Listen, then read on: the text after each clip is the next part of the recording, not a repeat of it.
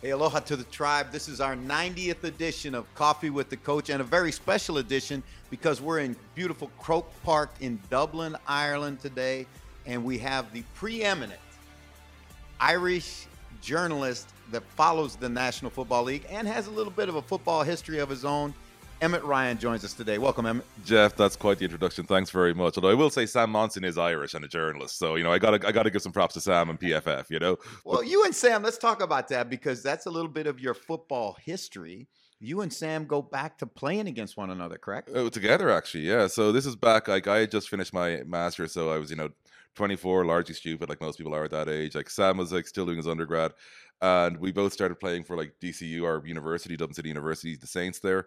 And, you know, given my size, I was a natural fit at lineman. Like, what I always say when people ask me, I played every position but center because I was never going to be allowed to touch that ball. They, you know, it's like, he's got the meat, but we don't trust his hands. That's, and that made sense. Whereas Sam, who was a wide receiver, when I played with him, switched to cornerback, and turns out he was a better cornerback than a receiver. But, like, yeah, no, great memories playing. Like, you know, we had three seasons together.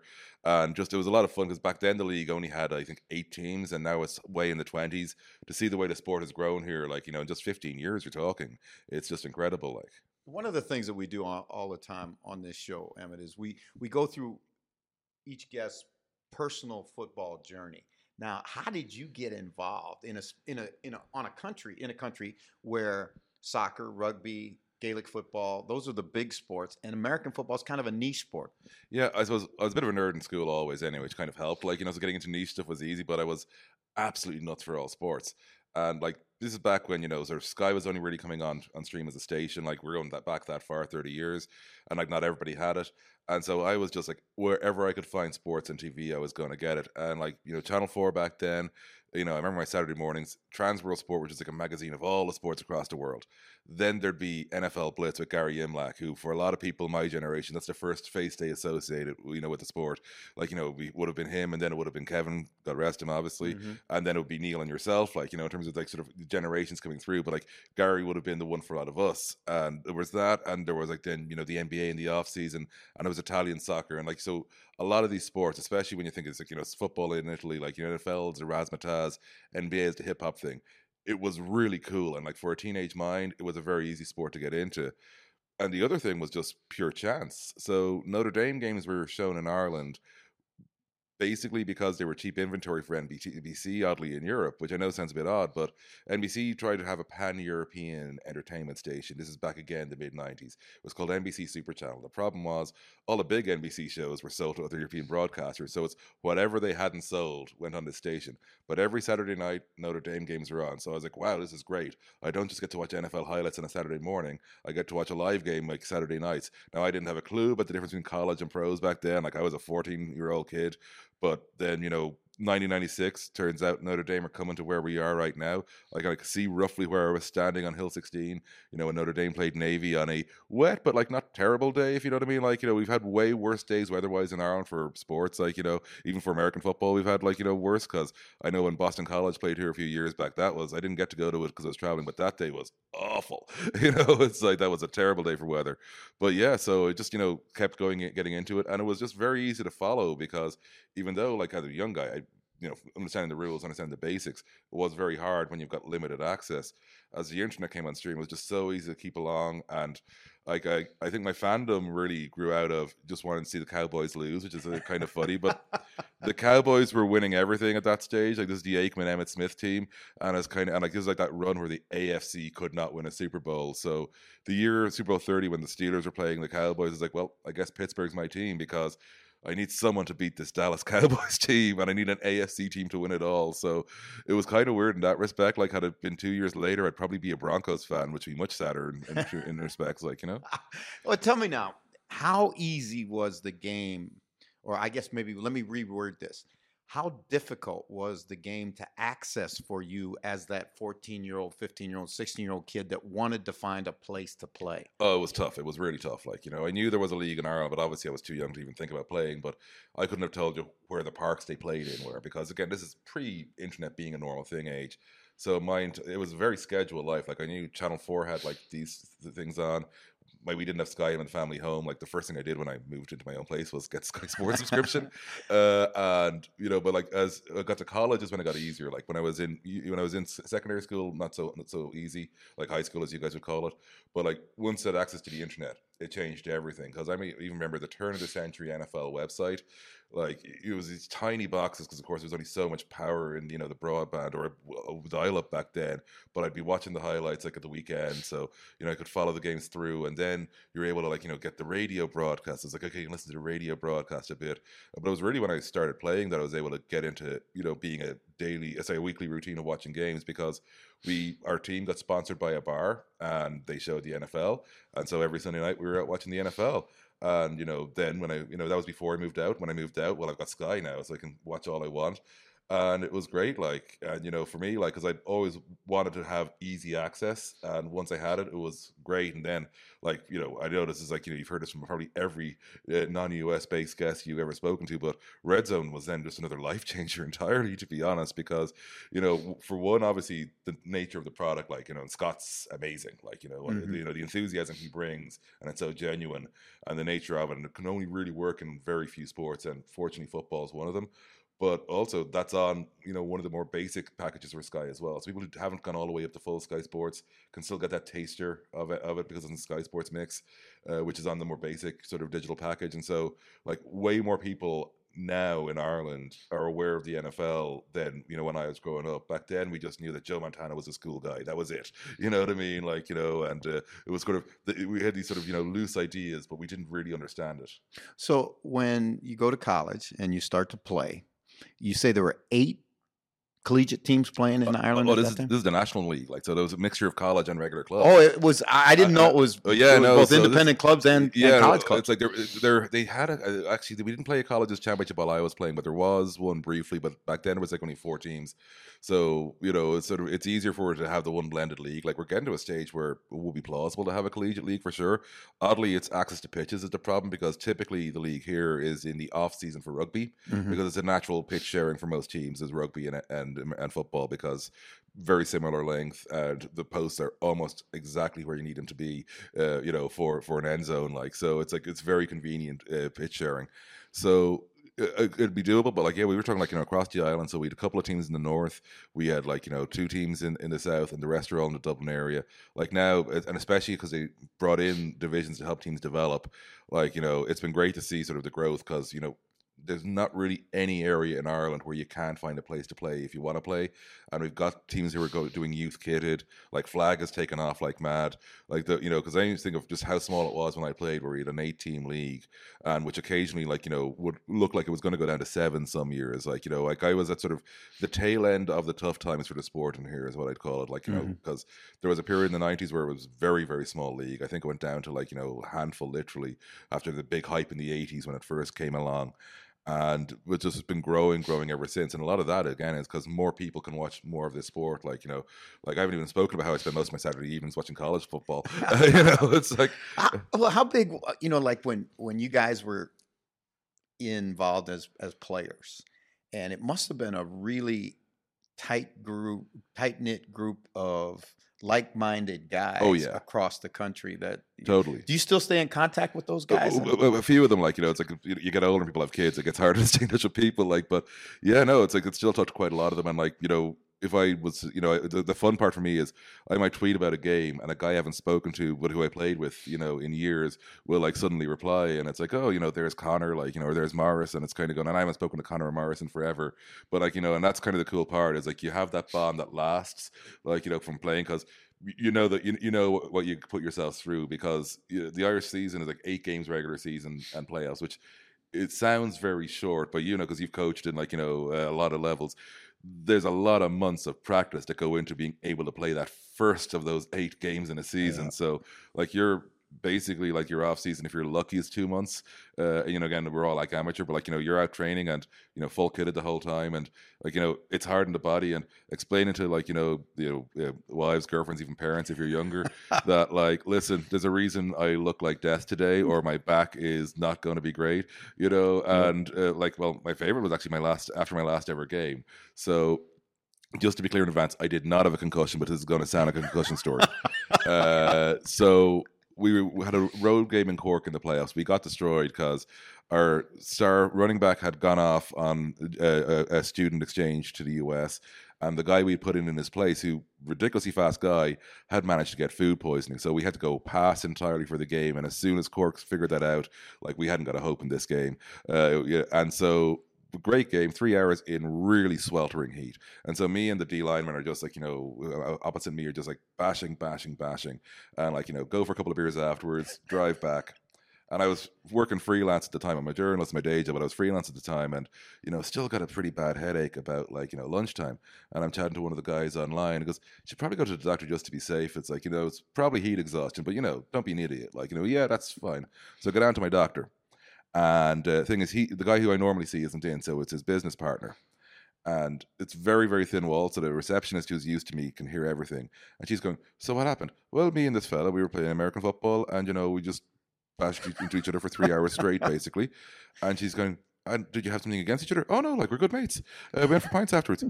So this is normal. Oh, yeah, yeah, yeah. We just kept whacking, whacking, whacking. And, like, I could hear the receptionist falling apart behind as this doctor's horrified by what playing this sport involves. You know, it's kind of going, well, it's basically, you know, similar impacts to rugby if you think about it. Like, just, you know, there's more stopping.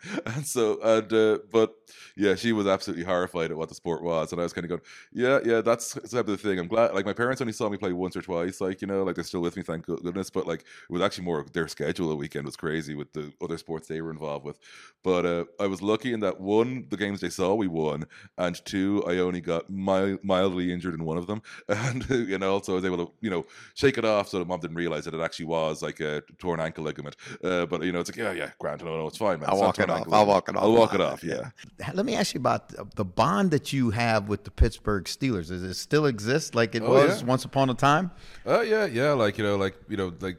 Obviously, for for a few years it was it was tough, like I said, you know, to actually follow. But once I was able to actually follow, it was so much easier. Like, and I remember that first season where I was able to watch games week in, week out was that great season where one of the weirdest in terms of entertainment value Super Bowls of all time, the twenty-one ten over the Seahawks. That was the one where I could really watch week to week. And I had a flu at one point during the season, so I had to miss training and couldn't go to the bar. But, you know, got the the radio deal over the internet, and I had just good enough internet in my house to, like, listen to the radio broadcasts. Like, I'd, like Randall L., like, you know, I remember actually with him because I thought he is ideal for the job he has. And once D C signed him, it's like they don't get that they're trying to make him a W R one when he's really like sort of a multi-purpose dude, mm-hmm. you know. And I was kind of going, yeah, he'd have had more fun with, you know, Steelers. Like, you know, obviously he got, got more money going to Washington. But, uh, yeah, no, that was just a great season to watch. What like, was the what was the defining play of that Super Bowl do you, that you remember? You see, because everybody goes with the, with the with the trick play, uh, obviously, you know what I mean. But honestly, for me, it was more because like that, that that that to me was the one that made the game for sure. But honestly, it was the Willie Parker run at the start of the second half because it felt very sort of you know sluggish, turgid first half. Pittsburgh had a lead, but didn't feel like they were doing a lot with it. And then like Willie Parker busting out a seventy-five yarder, and it felt comp- like it might have been the first play of the half. If not, it was definitely the first like you know set of downs. And it was like, oh, no one saw that coming, like you know. And like he didn't actually do that much else in the ground all day as well, because I think you know n- neither him nor Sean Alexander hit the hundred yards, but Alexander still ended up with more yards than him. And it was kind of going, okay, now I feel Pittsburgh can win this game, like you know. And I remember actually, because toilet break, you know, between third and fourth quarter, or possibly a bit earlier, and my coach at the time, Phil DeMonte, goes like, you know, it's like, oh, you guys are going to lose. Seahawks are back in it. You're done, like you know, because I've gone back to fourteen ten at that stage, and it's like, okay, Phil, thanks, massive Giants fan, and it's like, you know, it's like kind of going, this is what I need to hear, telling me that the team I root for is going to lose. Then of course, you know, a few minutes after we come back out, boom, like you know, Randall L. to Hines Ward, like and. Uh, yeah, that was just incredible. I will say, for the for, for the neutral, that was probably the lesser of the three Steelers Super Bowls I've seen, like you know, on, on T V. Like the, the Cardinals one for me, which they won comfortably the best, but like that Green Bay one that they lost is wildly mm-hmm. underrated as a game as well. That like, was a great game. That was a great game, yeah. But we had this ridiculous run though. Like after that year where Pittsburgh and Seattle played, I think there was like about ten Super Bowls in a row where you couldn't argue that they weren't great. Like you know, we had to get all the way to essentially, I suppose, the blowout by the Seahawks over the Broncos. Like you know, before there was one where you couldn't say that had me on the edge of my seat for the whole game. And like you know, for fans of the sport, like especially because that's the biggest game of the year in so many sports, the championship game is a letdown. Mm-hmm. and we had like a decade plus of, you know, you knew almost going in that this game was going to be great, and that, you know, it's so rare for a sport to have that. Like, yeah, you know what, the the, the play that that and because I think it probably emotionally uh, to see Jerome Bettis, who's a Detroit kid, you know, win a Super Bowl in oh, his yeah. hometown. That one, to, that to me was so, such a and defining even, even moment. Even the line Hines Ward did getting the M V P, like, yeah. you know, the classic, I'm going to Disneyland and I'm taking the bus. Like, it's kind of going, oh, Hines Ward, thank you, man. Like, I think, like, I remember, like, Nick Baker, he was doing some stuff for N F L Network that season. He defined uh, Jerome Bettis as a heart with legs, which I thought was a perfect description of him. Like, uh, I tell you what, you know, It, you've been around the Steelers. You, you obviously the Steelers have been here in, in Croke Park, and you know Mister Rooney was uh, you know an emissary here to Irish uh, government. How, what is it about that organization that makes it so unique in all of sport? I think it's the commitment to stability. Because you think of the amount of coaching changes there are across most teams in the N F L, and like even the Patriots, Pete Belichick, you couldn't really say they were the, you know the, the most sort of you know for sticking with a coach and all that. Like in, you know in the time I've been alive, I'm forty years old. The Steelers have only had three coaches and they only made two coaching changes. Like that is insane to say out loud. Yeah. Like you know, and uh, it's like. You know, Tomlin doesn't look like he's going anywhere for the very foreseeable future. Like, you know, he took a team I thought was going to be not a hope of getting to the playoffs, into the playoffs. Like, I thought there'd be a lot. I thought that's offensive line. I was amazed Ben Roethlisberger survived the season, to be honest, because that to me was porous was a nice word, like, you know. Mm-hmm. And, you know, Ben, is, Ben wasn't the most mobile in his last season. We all know that. So I figured there's no way to get into the playoffs. Still found a way to get there. And you're kind of going, that's Tomlin, like, you know. There's no situation he doesn't feel is winnable. And, you know, same with Cowher, like they aren't necessarily the most expressive coaches, but they are, you know, studious, and also they know that they don't have to worry about the hot seat every year. And like obviously with sometimes it's going to be a case, like, you know, but like when you can do that as an organization where you kind of go, if we're going to hire someone, we want to know that we feel comfortable seeing them in a decade's time. Yeah. And it's so rare in sports. That's that's really rare in, in big time sports. And I think that that's a credit to the Rooney family. Uh, now, when young kids today in Ireland, if you took a poll of, and you, and obviously you got your pulse on this as a journalist, who are the who are the superstars that they see today that, that make them want to be, like you wanted to be a Steeler fan? Where where does that fall now in the continuum today? I think for a lot of kids it's got to be uh, you know Pat Mahomes, because the way he plays is so, you know, it's breaking Madden, as you know you could call it, like, because he makes throws which Madden wouldn't allow you to do, you know, and like, you know, like, you know, it's like, I think you can make an argument over who the better quarterback is all time, you know, amongst various guys, but when it comes to pure excitement, it's very hard to look beyond Mahomes. Like, so he jumps out to me straight away. Like Ja'Marr Chase, obviously, you know, very exciting, I think. Amongst the younger, you know, guys who want to do the skill positions, much as like Joe Burrow, he's a self-awareness to his coolness, which I think makes it like he's very happy to mock himself. So for guys my age, who are like, you know, nearly twice Joe Burrow's age, he's great to enjoy from that. But I think, you know, you need to be that little old to appreciate just how cool Joe Burrow is, because he knows how to mock himself. Whereas Ja'Marr Chase, he's just like effortlessly cool. And, yeah. you know, I think for a lot of young guys, that's going to go great as well. Like, you know, even like, you know, when I, I'm thinking when I was sort of that age, like Troy Polamalu, because just, you know, he was this, like, you know, ball of energy with hair which moved with this ball of energy. Yeah. So that would have been one to jump out to me. Like, you know, when I was, and I've never, you know, even thought about playing D-back at all. Like, you know, if I was, I'd have always, you know, been thinking offensive side of the ball, even when it comes to sort of, you know, the positions I wouldn't have played. And it's like just seeing the way Polamalu, when I was a guy, was sort of one for me. Like, you know, when I was playing, it's kind of going, that's the approach I want to take. Like, just where you come across, you're super focused, but you look chaotic. Uh, and, you know, I think that's, you know, what Pat Mahomes has going for him. He looks chaotic, but like, you know, everything is focused, everything is organized. And when you're a young person, that's just amazing to watch. All right, let's let's say uh, you and I could jump on a plane tomorrow. We're going to fly to New York City, go to two twenty Park Avenue. We're going to go up to about the thirty-fourth floor where all the decisions are made in the National Football League. And we're going to talk about the future of the N F L and the future of football in Ireland. What would you want to say to the to the decision makers on Park Avenue? Oh, wow. I, I suppose the big thing is they're doing a lot of great stuff with the social so far, but I think it's more suited to me than to the fan who is coming in. Like, you know, so I know that Sunday night game I can't stay up for because of my job, so I know there's the fourteen minutes. Highlights are going to be there when I get up Monday morning. Brilliant. I think finding more ways to engage with that young fan who's coming in. Like, or the, or even it's a person my age who's not got into it before, because a lot of people get into the N F L at adult life, especially when they have kids, because it's Sunday tea time for us, like, you know, because you work Sky, like, with that. And it's a very easy sport to watch as a parent with kids on a Sunday evening. You've put them to bed, you're trying to not think about work, and it's, you know, very, very engaging, whether you're going with Red Zone or whether you're going with a single game on Sky.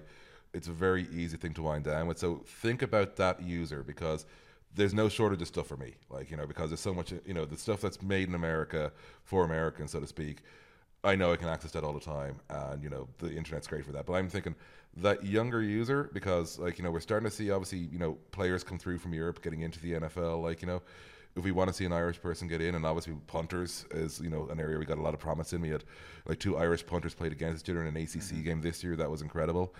And that's an area I'd kind of look at, like, because make them believe this can be part of their story. And, you know, so look at sort of, you know, how you can take that young Irish person in. So, like, you know, the classic one is sort of, you know, hey, you go to Gaelic football, kicking the ball, you know, this is a kicking the ball job here. So that's who I'd be trying to talk to. Now, um, you have that green, as you say over here, sweater on today. And that is in uh, that is because the Irish rugby national team is playing Wales today. Is that correct? That's right. Yeah, I'm heading to this afterwards. We're giving away. It's a pre-record, Jeff. Uh, but yeah, heading to, heading to the game after this. And, uh, you know, it's like, should be fun. Like, it's in Aviva, which is obviously where we typically would have the college games that come here now. Like, Northwestern are going to play Nebraska there in the uh, in the autumn. Uh, and the following year, it'll be like Navy and Notre Dame, which is looking forward to. Like, I've been very lucky with my job. I've been very lucky when it comes to sports in my life. I managed to go to Navy Air Force a couple of years ago, a few months before the pandemic. I was at Northwestern, Iowa this year in Northwestern, and been able to see so many games. Like, even during that little window we had, you know, between sort of, you know, sort of being allowed back into America and sort of, you know, things getting locked down again in December, I managed to get in like a, a Giants game where they lost to the Rams, a Bears game where I got soaked, where they got destroyed by the Cards. And I got in even a couple of, like, you know, college games. I saw Columbia play a game. I saw Fordham play a game, because my whole thing was like, just, you know, I've got a chance. I've got a window. Do it. But, like, I've been lucky in my life and able to go to all these sort of different stadia around the world. Like, well, we got to get you in Montreal and, and see an Alouettes game. But, but. I want a prediction. I, this is a way too early prediction. Oh, right? oh. I'm going to ask you for two predictions. Number one, I want you to pick the college football game that's going to be played here between Nebraska and Northwestern. And there, the, the rumors I hear is that the coach at Northwestern might have some Irish background, some Irish heritage. Is that true? Uh, that's true. Yeah, yeah, yeah. The the, the coach, uh, uh, Coach Pat, like, I think it's grandparents or great grandparents are Irish, but, like, very, very strong ties. Like, and of course also, like, the Ryan family, who are big backers in Northwestern, are also, like, very Irish as well. Like, you know, in their background. So we got that, and, like, so I'll be got to make them at least a three point favorite, doesn't it? It should, like, but.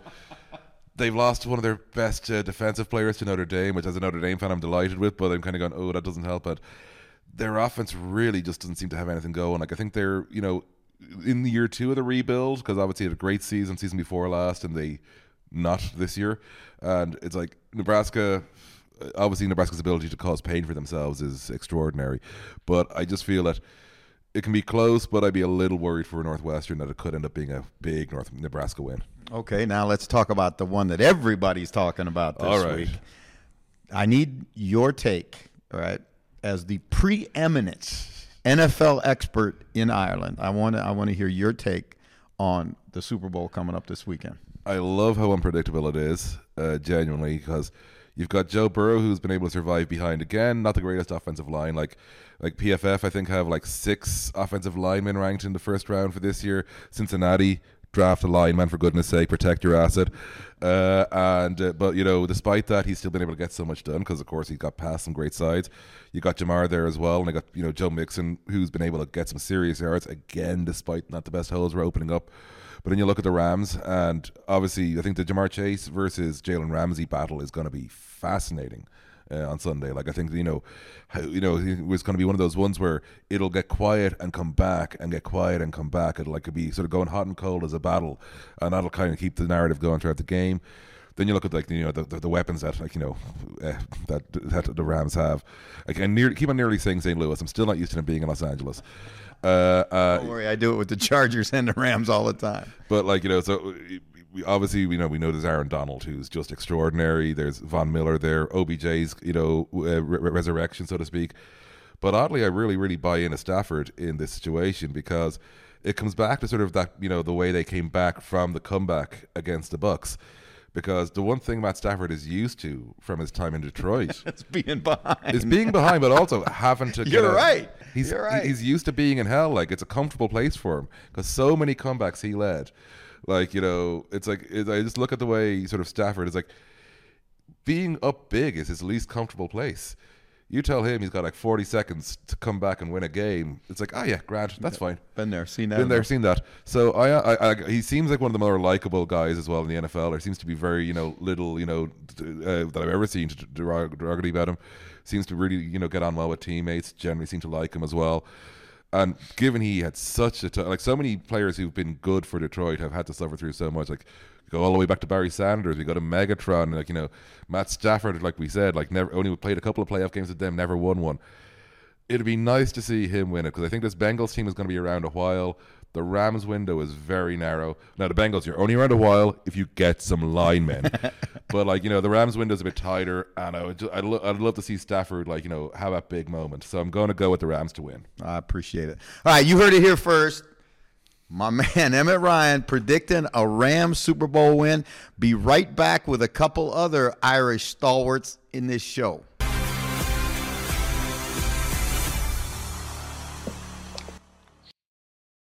Hey, welcome back to episode ninety of Coffee with the Coach here at beautiful Croke Park in Dublin, Ireland. Yes, the Emerald Isle. And I have four, uh, excuse me, three, I guess I can include myself, three of the Emerald Isle stalwarts in football are going to be here. We're going to have a little discussion around the table about the two teams that are going to play in this weekend Super Bowl. Um, and I want to, I'll throw the question out there and just, we, we can bat it around. Colm, we'll start with you.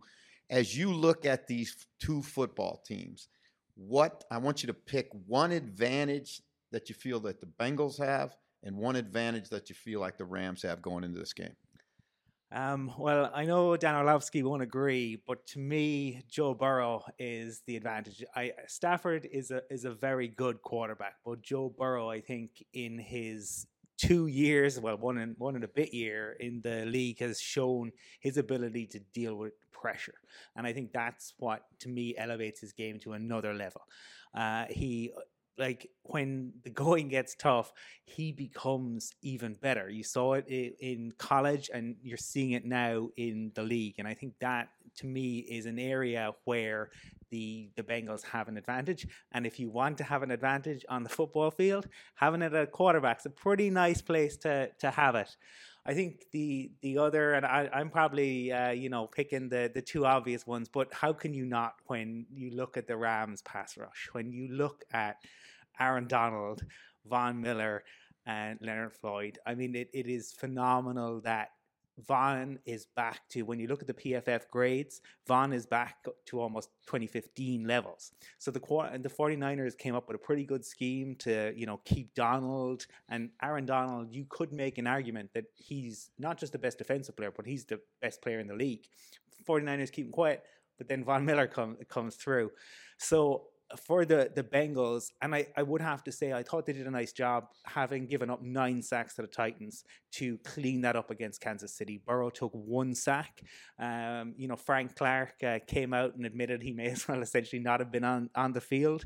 Um, but and he, he Burrow escaped Chris Jones. So, and Brendan Daly is a heck of a good coach he, uh, uh, the Chiefs, and yet they were able to keep it out. I think it's going to be really interesting to see what the Bengals do, because Burrow cannot hold that ball, because you can't keep those three guys. So that, to me, the Rams have an obvious advantage. How do the the Bengals, uh, you know, scheme for that?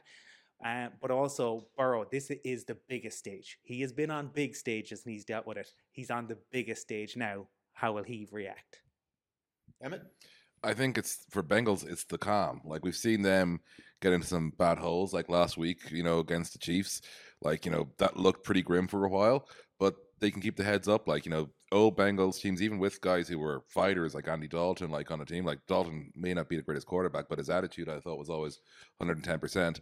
But the Bengals as a whole, the heads will go down. And like, their attitude seems to be, there's no hole we can't dig ourselves out of. So they have that calm around them of, yep, yeah, things might be going right right now, but We'll make a few adjustments, we will find. So that mood around him, which obviously a lot of that comes from Burrow, uh, is going to be huge. With the Rams, it's the Galacticos, basically. Like, they have, you know, gone out and, you know, obviously, you know, they've traded their future for it. Like, you know, I think it's about twenty fifty when they're next to a first round pick. Uh, but, you know, they've decided that, like, you know, this is our best chance, you know, with the core crop we have to win a Super Bowl. And if we're going to do, and I think that come down after they'd made it to the Super Bowl, lost in a dreadful game to the to the Pats, like, they're really sort of have sort of focused on, if we're going to do it, we have to leave nothing, leave no doubt. So they've gone after every player they could get. Like, you know, you bring in Von Miller in season, you're bringing in O B J in season, you've already got Aaron Donald, and it's like, this is a team which has just got so many options in so many places. And I haven't even mentioned Jalen Ramsey as the gas part after all that. Like, you know, like, it's Jalen freaking Ramsey. Like, he's amazing. So, yeah, like, it's just the depth. Like, you know, they have so many ways you can hurt you on both sides of the ball. That, to me, is their big advantage. Michael? Jeffrey, thank you very much. Good to have you. Coffee with Coach as well. Coffee and coffee. But in, in all seriousness, you mentioned Jalen Ramsey there, Emmett. I made an intro for, for my other show last uh, just, just last weekend, and I forgot to put Jalen Ramsey in. There's fifteen players in, and I forgot to put Jalen Ramsey in. I think that shows you the strength of this Rams team. For me, and you have mentioned there about Van Jefferson, this situation with the Rams, at one point this season, Robert Woods goes down. They fight back from that and bring in O B J and then have that Van Jefferson connection. I like the way that this Rams offense can go. Like, of course, the of course the defense. And a lot of people think this defense is going to dominate the game next week. And I don't want to get into picks, but I really like the way that McVay has developed from a couple of years ago whenever he got shut out almost against against the Patriots. Um, but I just think they have so many weapons on, on, on the offense. That being said, for the Bengals, uh, experience now. Joe Burrow's in the second season, and you would argue that from going to the number one seed in Tennessee, taking knocking them out, and then being, quite frankly, dead and buried at one point in Arrowhead. They only had scored three points. They come back to get ten points at the half. In my, like, I tweeted ball game, and I picked the Bengals to win. His experience to lead that team, there was a crucial third down.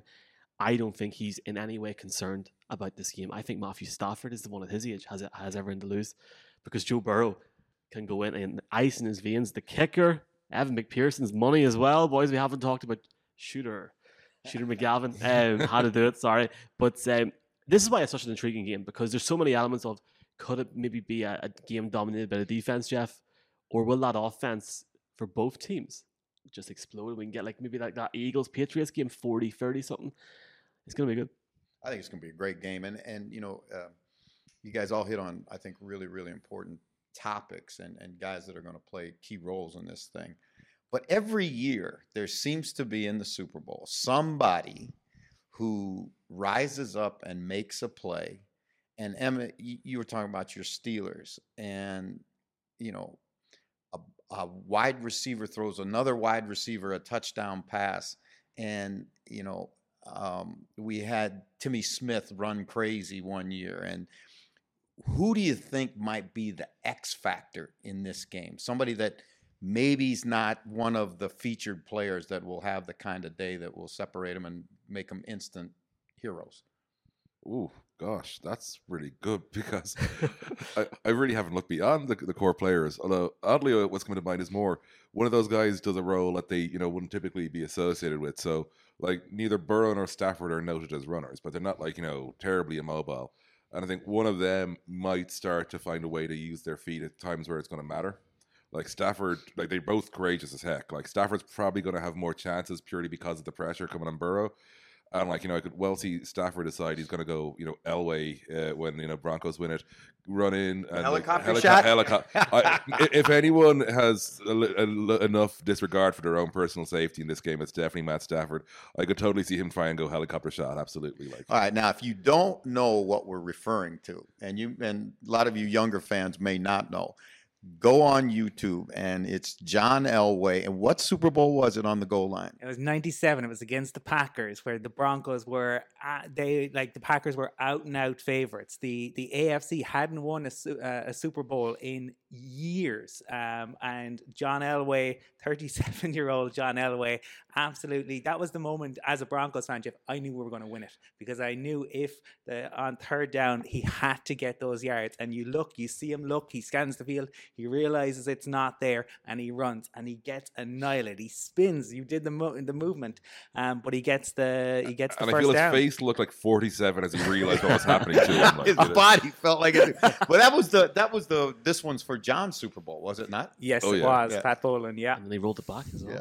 Well, now tell me, tell, who, who do you think is going to be your X Factor guy? Look, obviously, with what I'm wearing here, I could probably go and say Von Miller, but I'm not going to. I think you made a really good point on the Irish show earlier on about the tight end situation. We have Phillips' son, Wes, is a tight end coach for the Rams, and I had to Google this guy's name because is, is Tyler Higbee doubtful at the minute to play next yeah, Sunday? Mm-hmm. He's got M C L, probably won't play. Johnny Munt, Bryson Hopkins are the second and first string tight ends. Could they maybe bring themselves in? Because I think the Bengals are going to focus on Van Jefferson, on Cooper Kupp. They might triple team Cooper Kupp at some point, so maybe you could find that.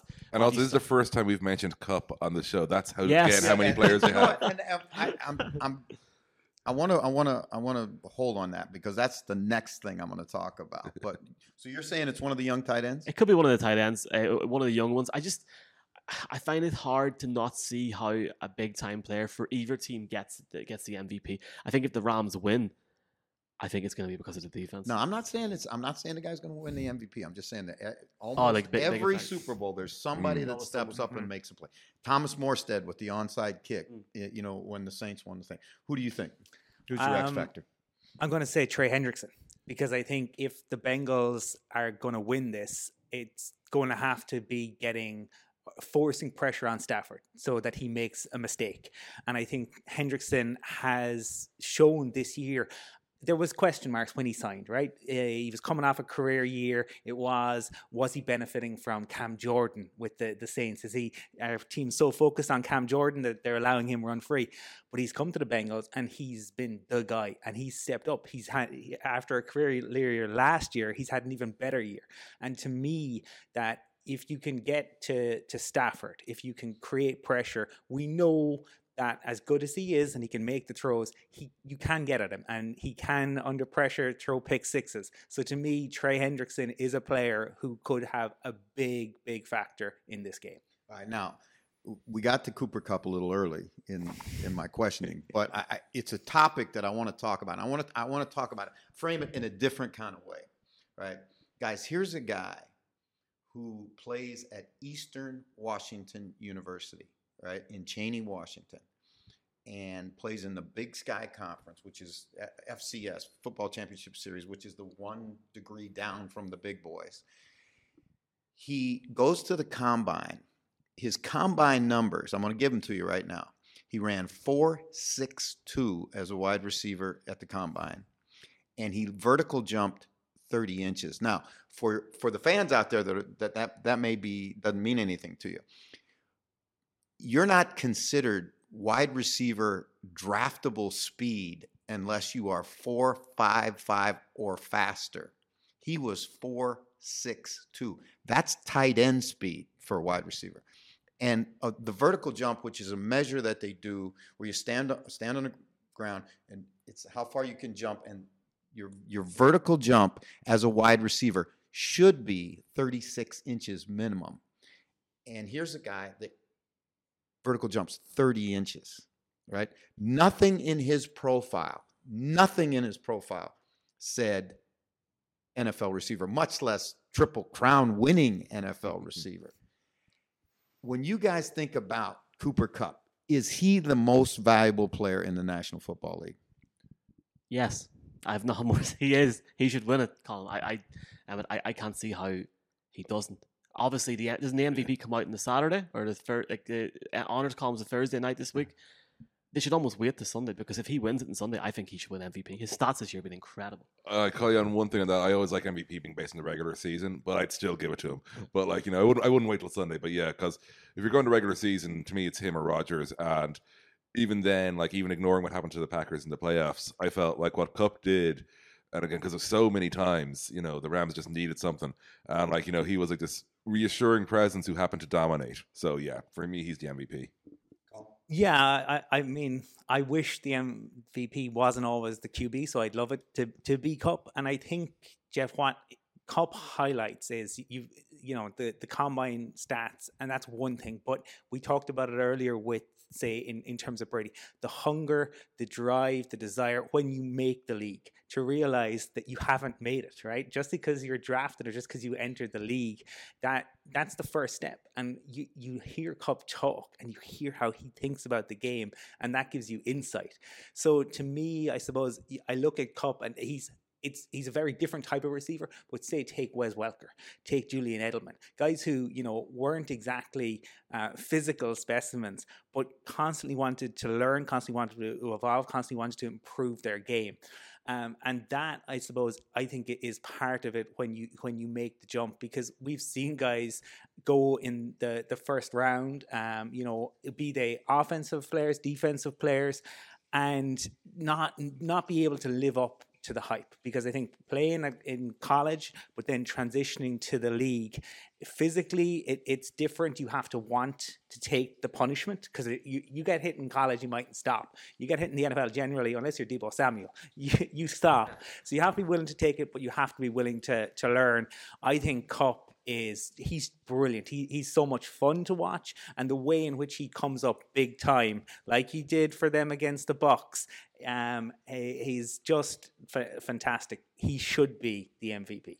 All right, now got to get to the one question. That's the final question, and it's the one that that we should be asking, right? Who's gonna win in SoFi come Sunday? Do you want me to go first? Yeah. yeah.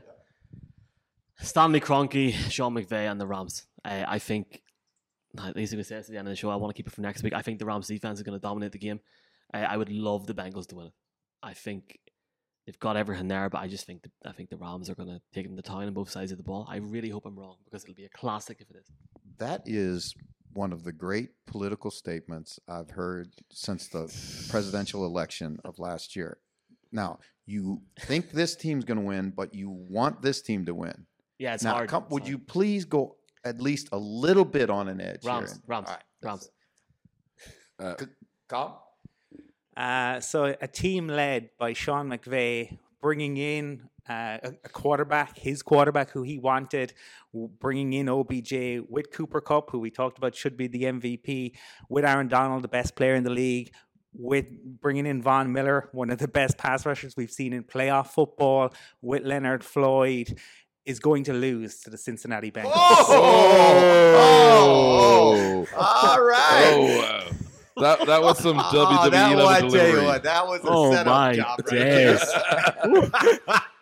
Okay, all right, but you know what? I like it. I like it. All right, and the fact that you didn't say I really want the Rams to win after you picked Cincinnati, I got it. Okay, I, all right, all right, Jeff. Okay, Jeffrey. Maybe the real Super Bowl was the friends we made along the way. Yeah. it's been it's been a long season. I honestly, it's been a long season. All right, Emmett, as our guest journalist, and um, well, how yeah, do you see it? I, I think the Rams are going to win. Uh, what I'm, I'm very confident they're going to win, but I'm more confident even. I think it's going to be a really close game, and it's I think it's going to be really good. Like I'm, like you know, if, if it was going on sort of you know what which of those I'm more confident in, it's slightly more that it's going to be a great game, but I'm extremely confident. I think the Rams, they've got so much going on, and I think the players they have brought in are ones who aren't going to let the moment get to them, and that'll help a lot. I mean, you've got Von Miller there, who's been there, done that. Any chance of the defense getting the jitters, I think that's going to change that entirely. Great job, guys. Outstanding. Yes, sir. Outstanding.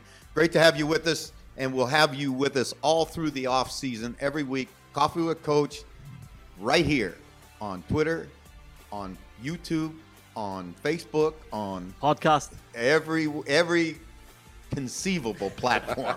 We're going to get you. Aloha.